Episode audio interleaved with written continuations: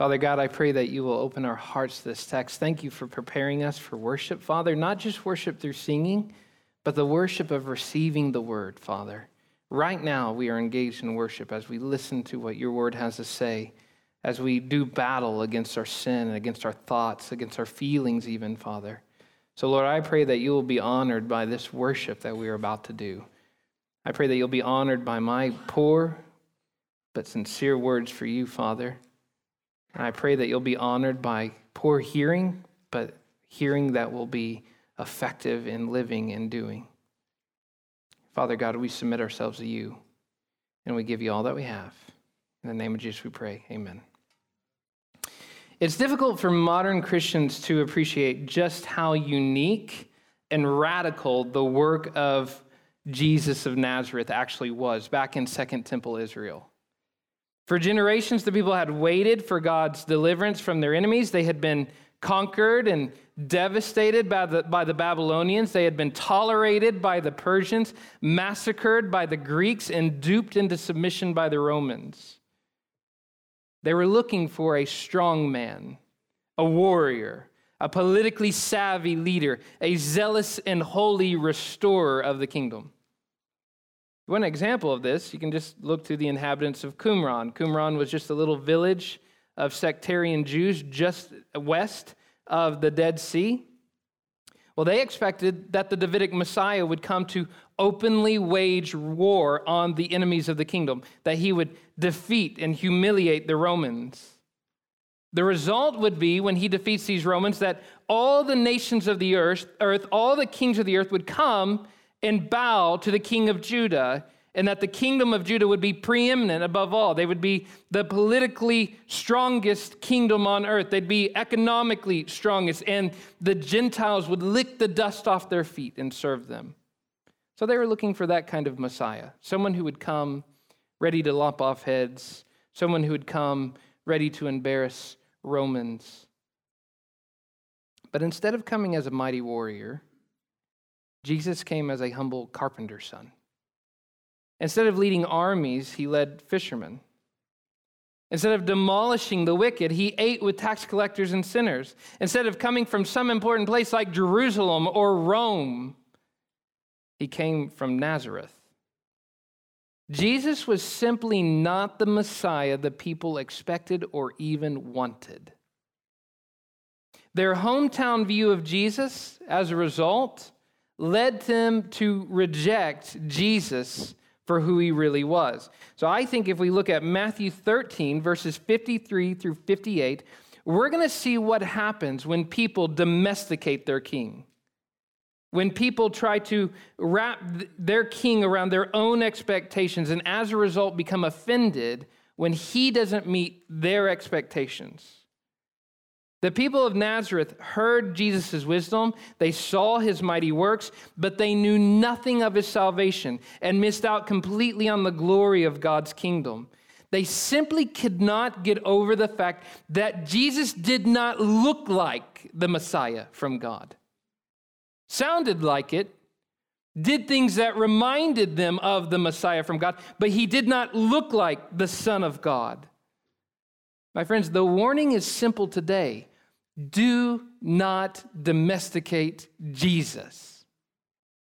Do not have a tamed expectations for a Messiah. That don't have a, in other words, don't have a Messiah who is to be boxed in, tamed by your expectations of what a king should do or what a king should look like. Jesus is the authoritative Son of Man not just some other hometown figure who intends to meet your expectations, as if he was some popular high school football star who returns back to his hometown and runs for mayor. That's not Jesus. Jesus is king over all, and when he does not meet our expectations, guess what? He is still king. Even more, when he is rejected as king, he is still king. So we have the choice today between a likable but ordinary hometown Jesus of whom we know nothing of his saving power, or the real saving, sovereign, untamed Davidic Lord as he is. A Jesus of our own making, the Jesus who really is. I just want to invite you to the question which Jesus do you follow? A Jesus who meets all your expectations, conforms to your will and desires and what you think his kingdom should look like? Or a Jesus who consistently breaks the mold of your expectations? So instead of trying to fit Jesus in, we must allow our faith to supplant our expectations. And when Jesus had finished these parables, he went away from there. And coming to his hometown, he taught them in their synagogue, so that they were astonished. Matthew doesn't tell us where his hometown was, but we know from Luke 4 that it was Nazareth. Nazareth was not some spectacular city. In fact, when Nathanael heard that the disciples had found the Messiah, the one who was to come, and they said, We found him in Nazareth. Nathanael's reaction was, Does anything good come from Nazareth? I mean, that was the reputation that Nazareth had. It's like asking, Does anything good come from Ennis? right? Just by way of analogy, if you're from Ennis, there's no offense here. I'm from Oklahoma, so I don't know. You know, I've just this is just what I've heard, okay? And so for people to think that something profound, something amazing, something kingly, something royal, something earth shaking, something cosmically redemptive would come from Nazareth was laughable. Jesus of Nazareth, the Christ in Nazareth, you must be telling a joke. They were rightly astonished. It was remarkable to see this man teach and move and work to heal the sick. They had heard of this man touching lepers and stilling the storms and casting out demons and his wisdom and teaching. He doesn't teach like the scribes, but with his own authority. And they heard and they saw, and he's in Nazareth. Their astonishment leads to a line of questions. So you can see in their in their trying to figure out Jesus, they they hear, like close their eyes, they hear the words of a king. They see the fruit. They see lame men walking, lepers clean. They see evidence that the king has been there, but then they open their eyes and they see Jesus and they say, Huh? Here's their line of questioning Where did this man, you can kind of hear their doubt in that question, can't you? Where did this man get this wisdom and these mighty works? Is this not the carpenter's son? Is this not is not his mother called Mary? Are not his brothers James and Joseph and Simon and Judas? Are not all of his sisters with us? Where then did this man get all these things? As amazing as Jesus was, the people could not rationalize how this man, this dirty, homeless carpenter's son, could be so wise and so mighty. This doesn't look like the king that we wanted. This doesn't look like the king we expected. He's just another hometown boy. We knew his father. Joseph made my dining room table. We know his mother. She goes shopping at the Aldi in Nazareth. We know his brothers. You know, old Joseph, the, the brother, just got bailed out from DUI earlier. All of his sisters, yeah, they're kind of cool. My cousin's married to one of them. Just another hometown Jesus. Their statements about their his family imply that they don't see Jesus as anything particularly special. You've heard the phrase familiarity breeds contempt. Well, that's what's happening here. They're very familiar with Jesus. They simply cannot reconcile with what their ears hear, their eyes see, and the man that stands before them. And the irony of it all is that before them stood a sage wiser than Solomon, a prophet who saw God's face more than Moses, a priest holier than Melchizedek, a king greater than David, and yet they see him as nothing more than the carpenter's son. The question betrays their confusion. Where did this man get this wisdom and mighty works? Now, I think Jesus' wisdom and his works spoke for themselves. Even Nicodemus in John chapter 3 acknowledged, Jesus, we, we know that you're a teacher come from God. Even Nicodemus, a, a Pharisee, is acknowledging what the Pharisees know that Jesus could not have this kind of wisdom except from God. So he must be from God. But yet, even when they know that he must be from God, they are completely suspicious that he's not. They're hesitant to acknowledge that Jesus is the authoritative king come from God, that they are to submit their lives to his reign, that they're to leave all and to follow him, to trust in him and in nothing else. Where did this man get his power? The answer is clearly from God. And yet their question shows that they're not ready to accept that. The king is working, the king is speaking, but he hung out with the wrong people. He's from the wrong town. He's not inciting revolts against Rome. He's telling his people to love those who hate them. This is the wrong kinds of things we're looking for in a king. We want a king to level the hostility. We want a king to pummel the enemies, right? We want a sword slashing warrior. And that's not Jesus. He's gentle, he's lowly. He's the kind of Jesus that laughs and reclines at the table with adulterous people,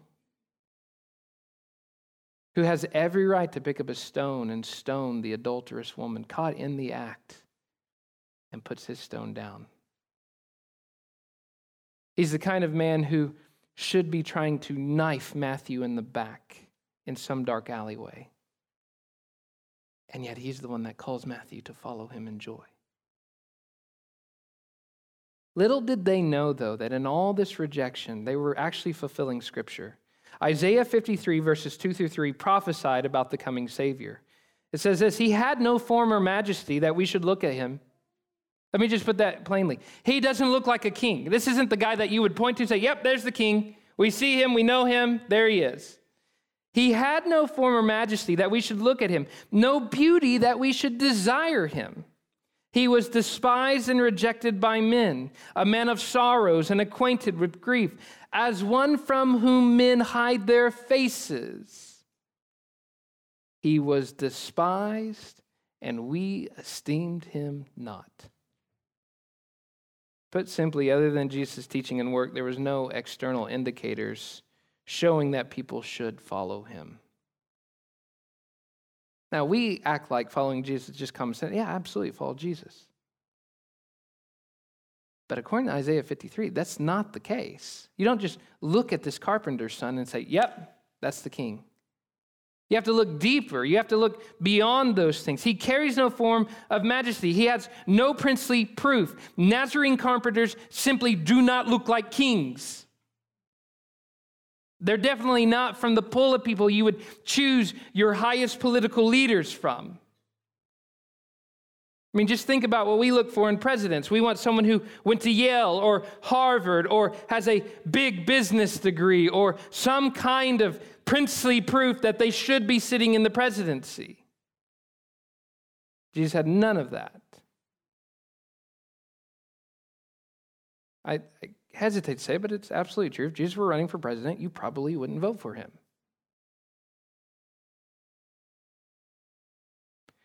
because that's how he came.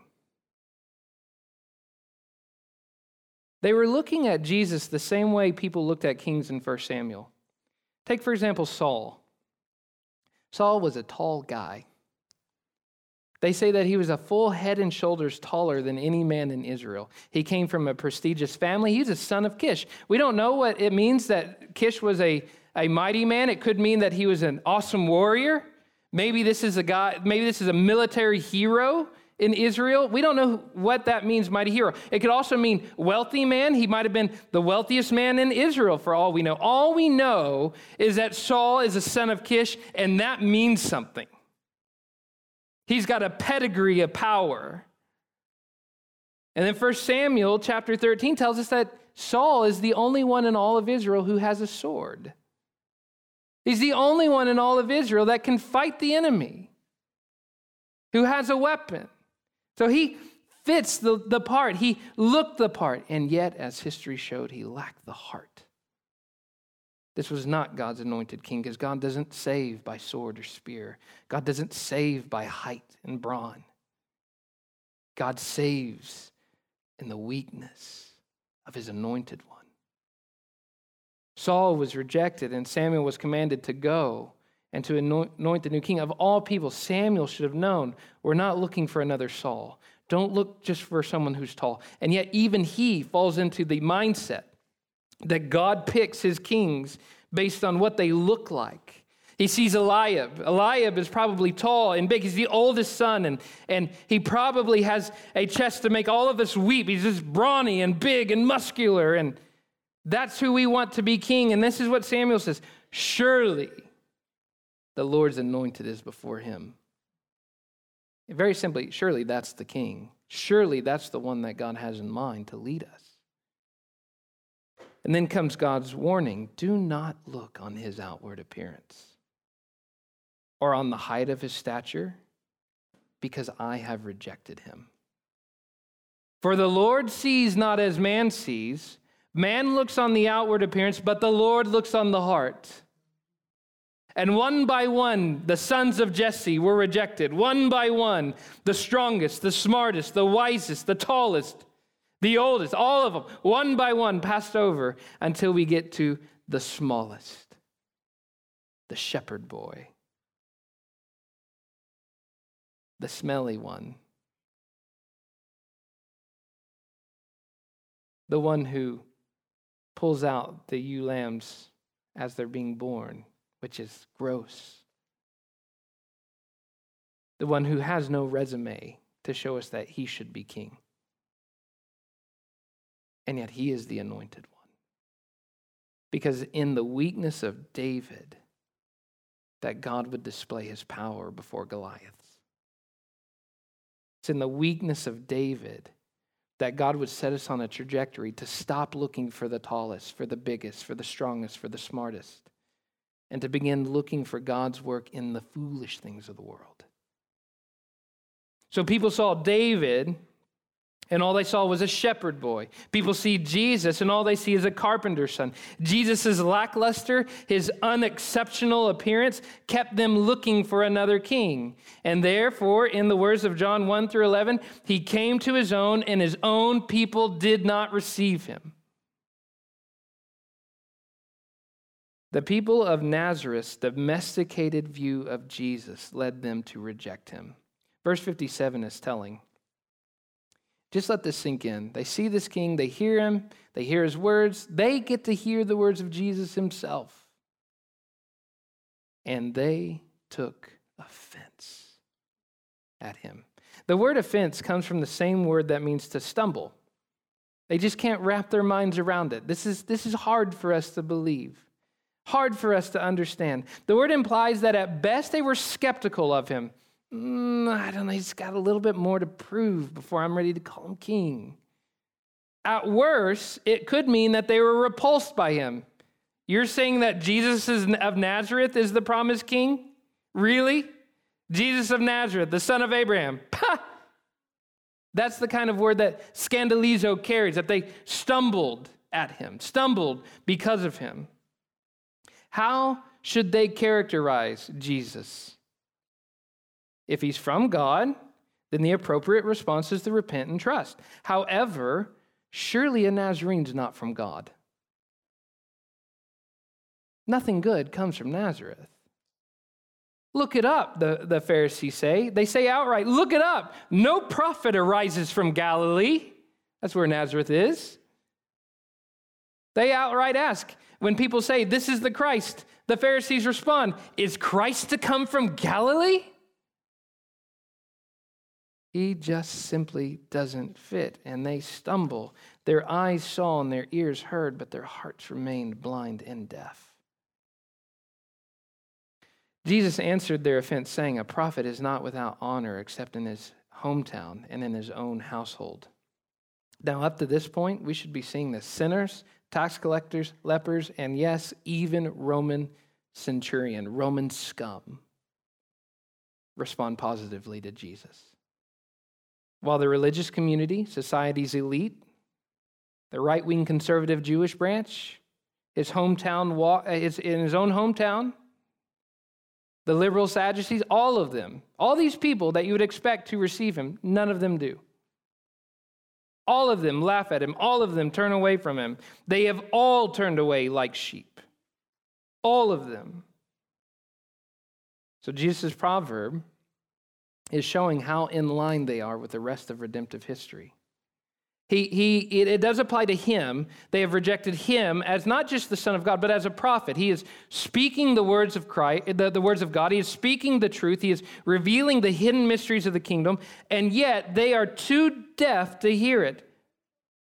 Their offense falls in line with what has been happening for all time. Now, if we're listening to this offense correctly, we're going to see how it's going to ramp up. The, the people of Nazareth were offended. That's going to lead an inch closer to Jerusalem and Golgotha. It's this kind of offense that leads Jesus to the cross. They're repulsed by him, and then he repulses the Pharisees and the Sadducees, and then the people of Jerusalem are looking for him to be the kind of king they're looking for, and they're repulsed by him, and that leads eventually to crucifixion to be nailed on the cross. When uh, Stephen's talking about uh, the people of God in Acts, for example, he lays out the historical resume of their hostility towards God's messengers. He says, You rejected Joseph. Joseph was a prophet. You rejected Moses. Moses was a prophet. Now, climaxing their rebellion, they rejected and crucified the Son of God. Stephen concludes saying, You stiff necked people uncircumcised in heart and ears, you always resist the Holy Spirit. As your fathers did, so do you. Which of the prophets did your fathers not persecute? And they killed those who announced beforehand the righteous one, whom you now have betrayed and murdered. It's all fallen in line with what the people of God had always done, what Israel had always done.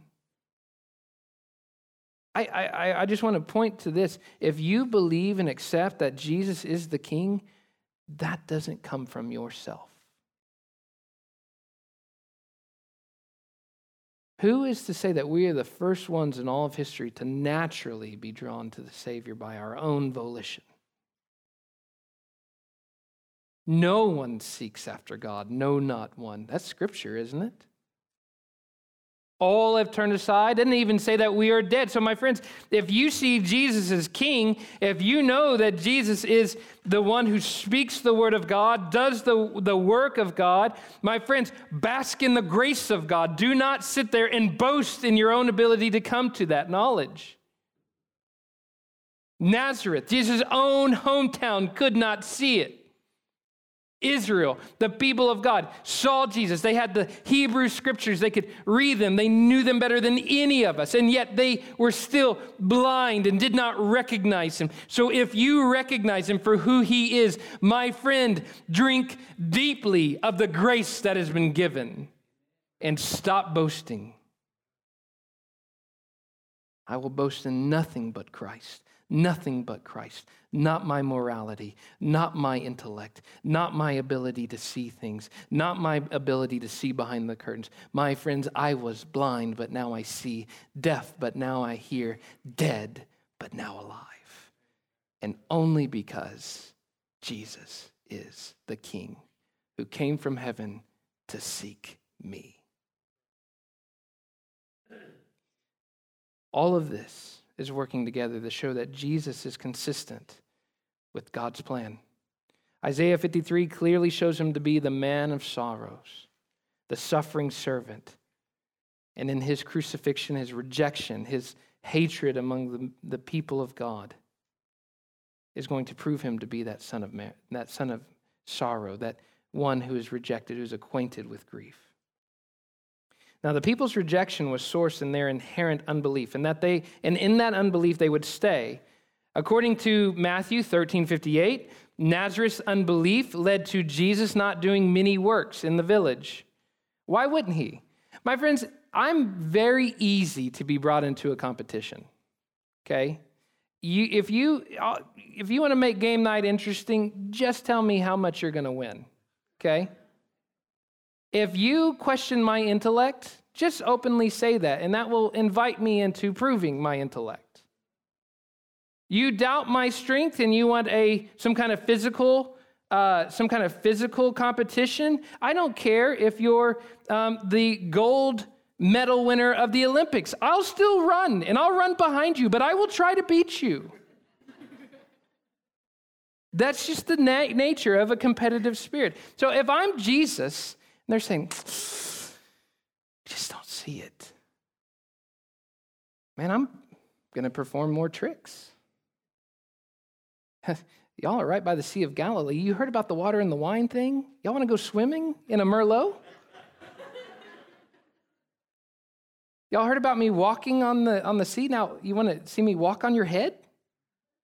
Like I, am there's some kind of I mean this to me would incite something in me that would want to break out and be like, you you want proof? Okay, here it is. But Jesus doesn't do that.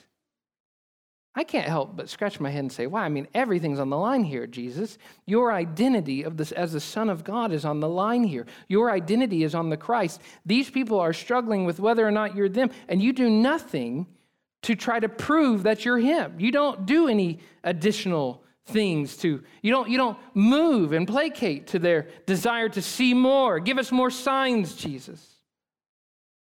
My friends, we're in the middle of a political season and we see a lot of campaigning going on, let me just speak a truth that I think is refreshing to me. The Davidic king has no need to campaign for people's acceptance. He doesn't need to go on road shows. He doesn't need to call town hall meetings. He doesn't need to debate with the Pharisees. Because you know what? There's the simple reality that he's king, not a politician. He's king, not a government official. He's king, and not just king of Israel, but king of all. By fact, he has no need to turn his messianic mission into a sideshow magician trick to where he's trying to entertain people into believing in him. I mean, later he stands before King Herod, and King Herod says, Show me a sign. I've, I've wanted to meet you forever. Jesus could have saved his life. Do you realize that? Jesus could have gotten out of the cross if he would have just wowed Herod by a card trick. Herod was that kind of superficial guy. He hears that Jesus has been arrested. They're contemplating killing Jesus. They bring him to Herod, and Herod goes, I've wanted to meet you for a long time. Can you show me a miracle? But Jesus isn't a magician, he's not an entertainer. He doesn't need Herod to be convinced that he is king. He's the one who sovereignly ordained Herod to have a crown temporarily. My friends, our experience of a lion typically goes back to the Ringling Circus, where we see some little man with a hat, top hat, and a stick telling a lion to jump through certain hoops. But when you stand before this lion, he jumps through no hoops. He's not impressed by top hats. This isn't a three ring circus that Jesus has to do tricks to convince people that he is the Messiah. He has shown them all they needed to see and here's the most important reality Jesus knows that even if he turned the entire Sea of Galilee into a gigantic Merlot, okay, that people would still reject him. That's not his vindication. That's not how God has planned to vindicate him. The reality is that vindication would come and the whole world would be given the ultimate sign, the ultimate sign in which there would never ever need to be another sign that he is indeed the promised son. God's plan leads him into Nazareth, and through Nazareth's rejection and the Pharisees' plotting, it leads down to the pit of Caiaphas' house, up the stairs of Pilate's court, down the streets of Jerusalem, through the mocking crowds, up Golgotha, and onto the cross where he died in absolute shame. He was buried. So much for the so called prophet from Nazareth. So much for the one blind man said was the son of David. Those who loved him mourned the lost hope of the one who was supposed to restore the kingdom. The ones who hated him rejoiced that that troublemaker, that carpenter's son, is dead. And for three days, people whispered. And on the third day, God broke stone. The Son of Man rose again. Jesus lives and forever is to be declared as the Son of God in power, according to the Spirit of holiness by his resurrection from the dead. Why didn't Jesus prove himself? Because proof was coming on the cross and in the tomb. My friends, how do you know Jesus is king? The tomb's still empty. They've not found Jesus' body. So, as long as the tomb's still empty, Jesus is king. That's the ultimate proof that you need. That's his vindication that he has it all in his hands, that he needs none of our help in controlling it.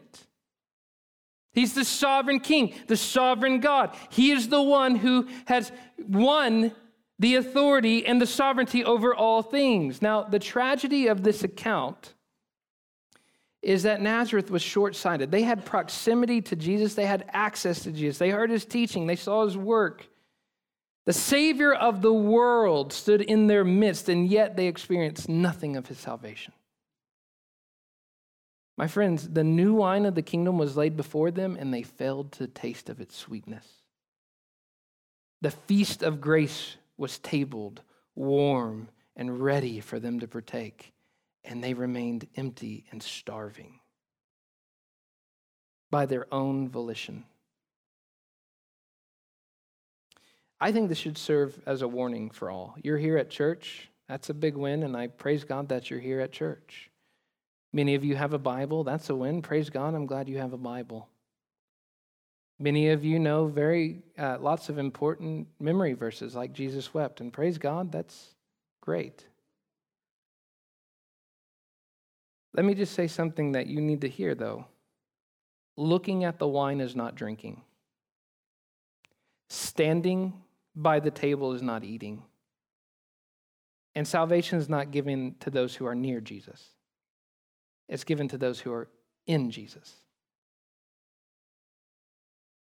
Salvation is not given to those who are near Jesus. It is only given to those who are in Jesus, to those who abandon all reservations, all other hopes, to trust only in Him. Many people in our day, and this is my greatest fear as a shepherd, as a pastor, for myself and for you, that we would become settled in our proximity to Jesus and think that's it. Many of us, we, we've been in churches our whole lives. We speak the religious jargon. We quote scripture. We know a lot about Jesus, just like the people of Nazareth did. We're very familiar with him. And yet we know nothing about the joy, the peace, and the rest that comes from truly having Jesus. For years, a person can hear the word of God and even see his work, just like the people of Nazareth did. We can observe his work in the lives of those around us and yet never experience for ourselves the fruit of the kingdom. My friends, it's not just lost people that do this, it's saved people who kind of get into this rut.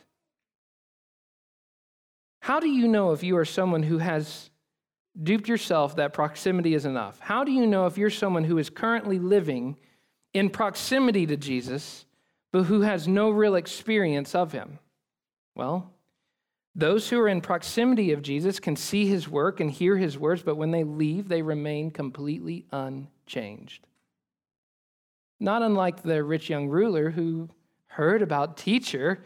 Teacher is good, teacher is great. Let's go to the teacher and find out what I must do to have eternal life. Hears that he must give up all and follow Jesus and walks away unchanged and sad.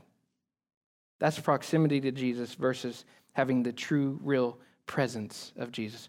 Truly experiencing Jesus inevitably leads to transformation every single time.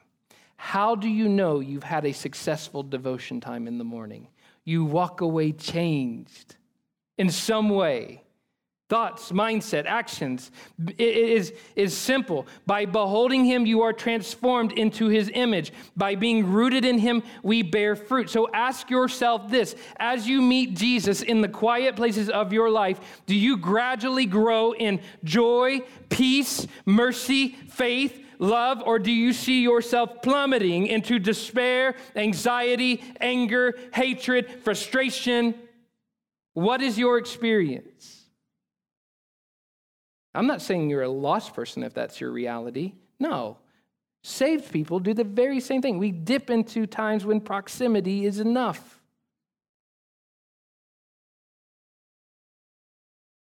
It's not, of course, to say that you have to be perfect. But it does mean that if you are engaged with Jesus, if you are in Jesus, you are engaged in the process of being perfected. Gold cannot sit in a white hot fire and remain unrefined. I'm in charge of the dishes at our house, so there's a lot of dish soaking. Here's one thing I've learned about dish soaking a dirty dish cannot sit in hot, soapy water for long and remain filthy. It really does work. When your husband tells you that he's soaking the dishes, it's working. Marble can't withstand the sculptor's chisel for long without being chipped in some way. Similarly, a person who is in Jesus cannot help but to become more saturated in the joy of knowing Him, regardless of what's going on on the outside. What's happening outside is important, it's big, it's dangerous, it's scary, it's sad, it's unfortunate, but we have a joy that is beyond explanation and that continues to grow despite what happens outside. If we are not transformed, if we do not see our attachments to the world slowly burning away, if we do not sense the dirt of idolatry being washed off, or feel the painful chipping of our sinful affections, then what confidence do we have that we are truly experiencing the redemptive work of Christ?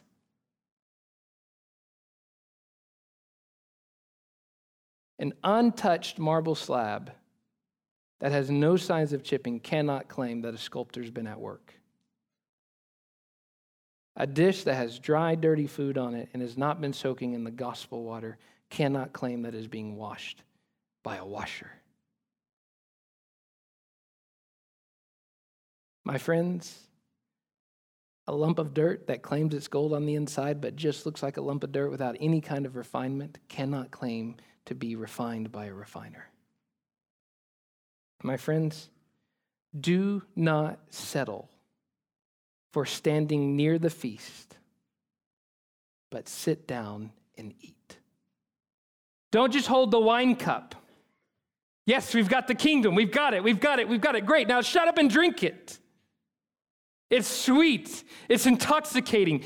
Drink the dregs. Drink it every day. Come back to it. It's, it's a cup that never empties out. It's bottomless. Drink from the cup. Don't just talk about it. Drink. Don't just look, behold. Don't just stand on the beach, swim in the ocean, and do so with confidence, knowing that your great God and King has redeemed you, not just so that you can hear and so you can see, but so that you can have.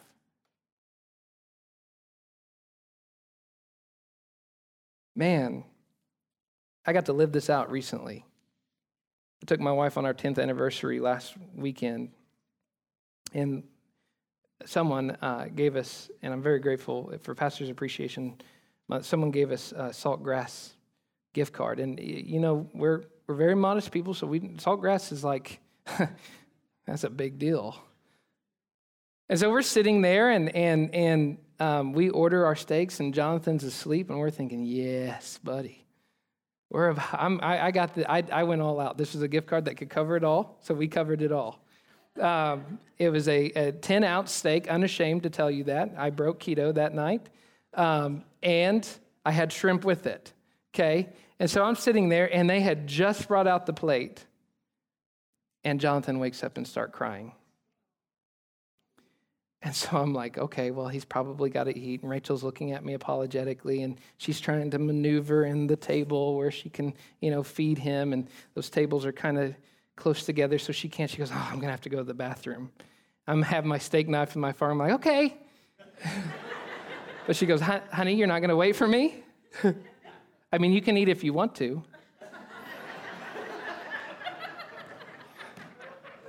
so I'm sitting here looking at this 10 ounce steak and shrimp. Five minutes go by, 10 minutes go by, and I just, it just dawned on me that's, that, everything about that was wrong. Steaks weren't meant to look at.